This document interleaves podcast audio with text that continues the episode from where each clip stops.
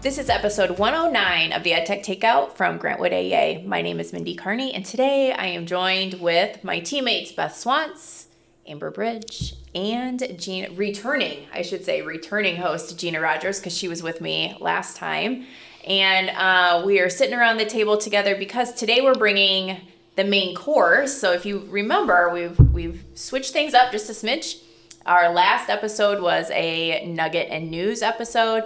This one is more of a main course episode. And so it'll be just the main course uh, this time around. But we um, have some exciting stuff to bring to you today. We're going to be talking about the tenets of transformative classrooms. Yes, we don't want anyone to get too full on any one thing. So that's why we're splitting these meals up. Um, and so, as Mindy said, we're talking about transformative classrooms today. And so, Beth, you have been involved in many different iterations of this work through your past eight years here at the agency, eight, nine years at the agency. So, can you tell us a little bit about transformative classrooms and kind of the history of where we've been and where we are now? Absolutely. So, um, about eight years ago, we started with an, a question, which was Can blended learning work in classrooms and can it increase engagement? Um, we really focused on the, te- the practices of blended and personalized learning, which had to do with station rotation and playlists and timers and just kind of the the um, moves you could do in a classroom that would tra- would change the way your classroom was running. Um, through several different uh, kind of, we had speakers that came and led learning for classroom teachers, for administrators and instructional coaches. And over the years, one of the things that kept coming back to us was none of them exactly fit what we were seeing in our area classrooms. And through sort of conversations and lots of observations, um, we really wanted to move to a more personalized and student centered approach. And instead of looking for another outside source, we decided to try to our own hand at building a tool which would um, better meet the needs of the classrooms that we were observing and the teachers we were talking to. So, through um, a lot of trial and error and through a lot of conversations, uh, a team of four of us created a tool that we have called the Transformative Classrooms, the tenets of the Transformative Classrooms. And we settle on the word transformative as part of our title because the definition says causing or able to cause an important or lasting change in someone or something. One of the things that we noticed was classrooms that would put station rotation into play wouldn't see a lot of magic. Like, yeah, the kids were moving from station to station, but it didn't feel like the actual learning process changed that much. And we really have been looking for a way to help teachers see what kinds of moves could happen to make some more lasting change. That's been our goal through this work.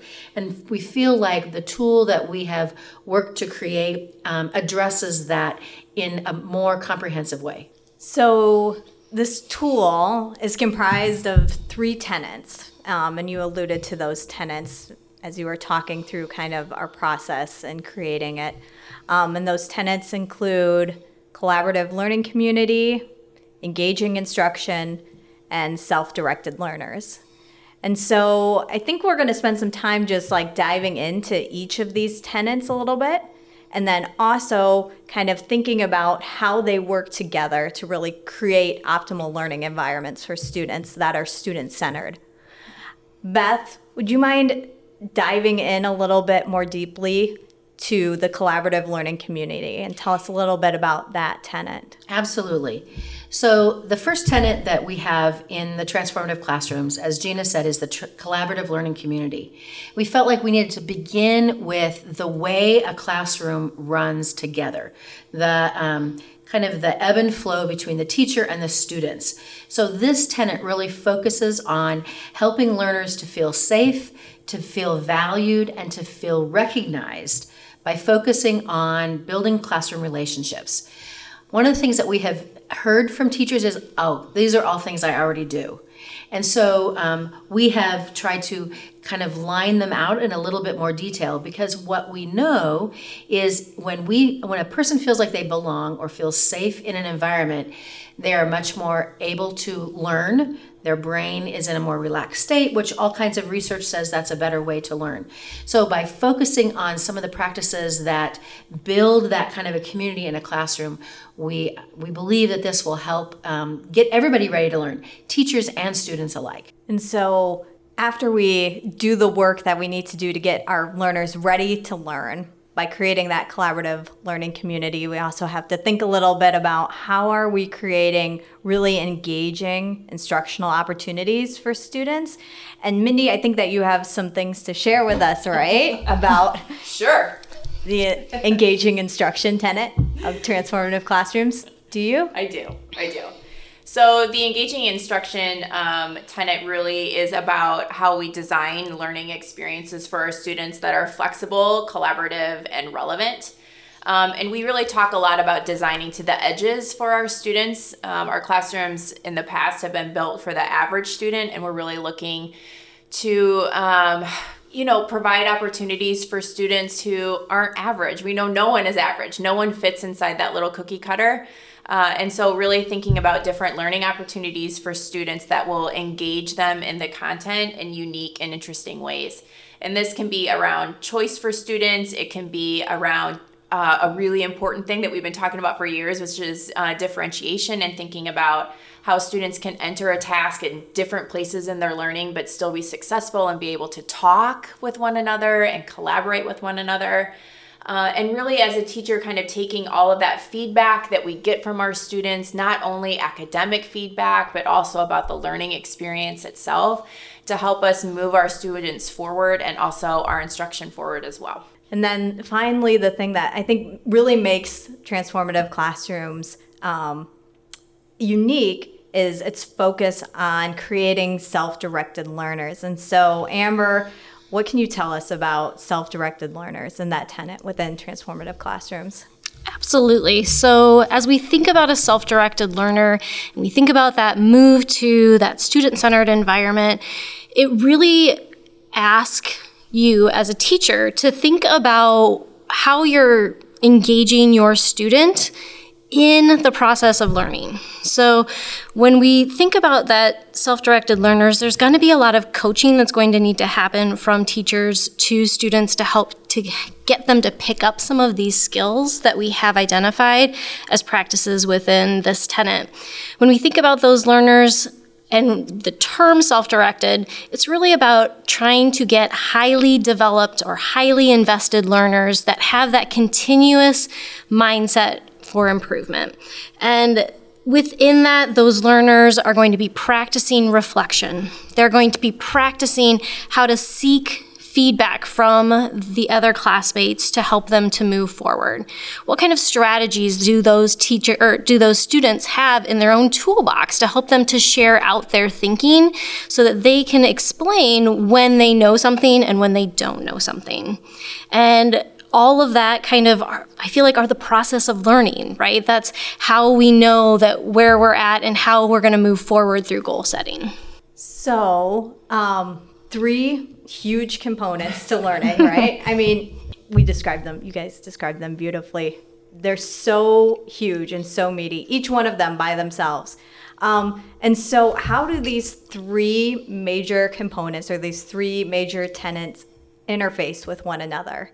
And so, how does collaborative learning community and engaging instruction and then students as self-directed learners how do those interface with one another? Well i think um, you know like beth had mentioned when she was talking about collaborative learning community is that students have to feel safe valued and recognized for the learning to happen.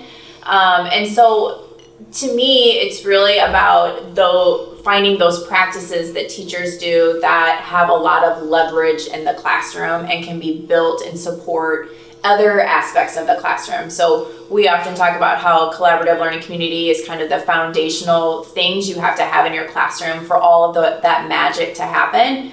Um, and so when we think about those things, we want to also think about the practices and how they support one another to move students to become more self directed learners.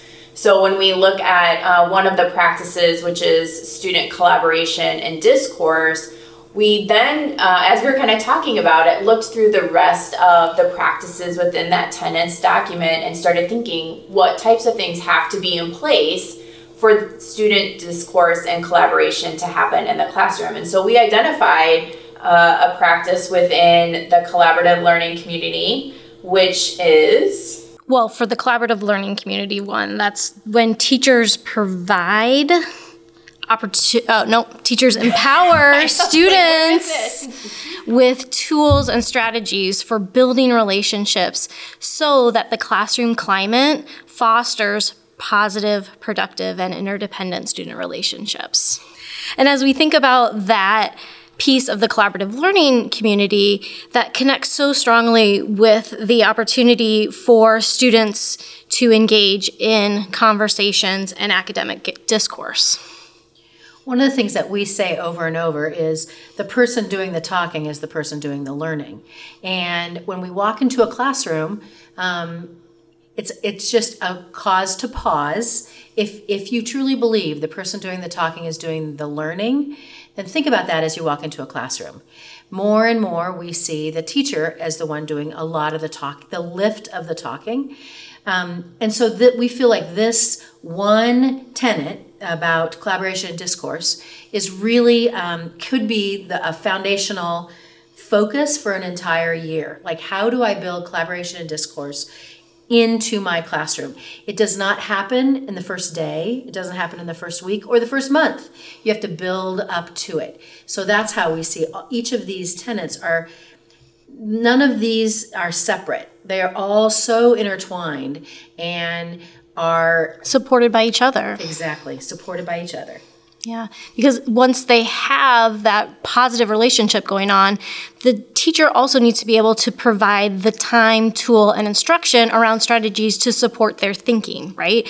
Because students who are equipped with those strategies can share and clarify their thinking in, more independently as they get the opportunities to practice those, right? And it's you might say, "Hey, we're just going to put two kids in a group together and we're going to let them talk." Are they is it going to be productive? Is it going to be effective? We need to support those. And a lot of students might have anxiety around that too. I think the other thing that we have heard from teachers is that conversation in classrooms is different pre-COVID than it is now in a post-COVID world. So it feels more and more like there is a need for some very specific practice, some specific modeling, some specific processes that provide students with more of a structure for how do I talk about an academic question in the classroom. So you are speaking my love language here by saying specific structures, specific practices. I think a lot of times we spend time talking in generalities and we need to really get down to the practice level and what does that actually look like in the classroom. I know that that's the question that we hear over and over and over again from teachers is like, "Okay, yeah, this sounds great." Now, what does it look like in my classroom? I've tried to have my kids work together in discussion groups, and it usually devolves into them talking about what they're going to wear to homecoming. And so, what do I need to do to make this a successful experience within my classroom? So, one of the things that we've talked about with teachers as they start planning is to think about a skill in three different phases. One of them is the initial phase. And um, after the initial comes developing, and finally is the advanced. So, I mean, we've heard about this before, kind of backwards by design. We think about what the goal is for our students, and then what are the steps we have to take to get there. So, if we were to first think about students having collaboration and discourse, one of the one of the things we might want to think about doing first is talk and find some um, stems. So we talk a little bit about accountable talk, and we'll link this in the show notes so that you have access to all of these. But having sentence stems or frames for students to use um, and are right there in front of them so that they can have conversations with one another with scaffolds in place.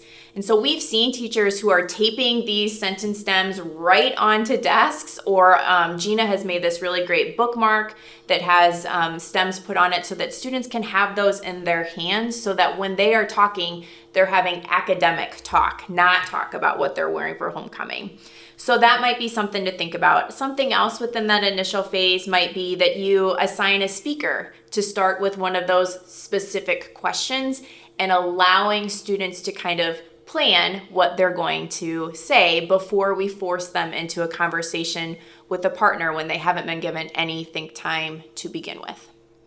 Which kind of leads us into that developing stage within there of really allowing kids to prepare for a discussion. If you want them to have good discussions, we should provide them the opportunity to prepare their own thoughts for the discussion. A lot of kids can't just pop on the spot and start talking. They're not quite to that comfort level yet.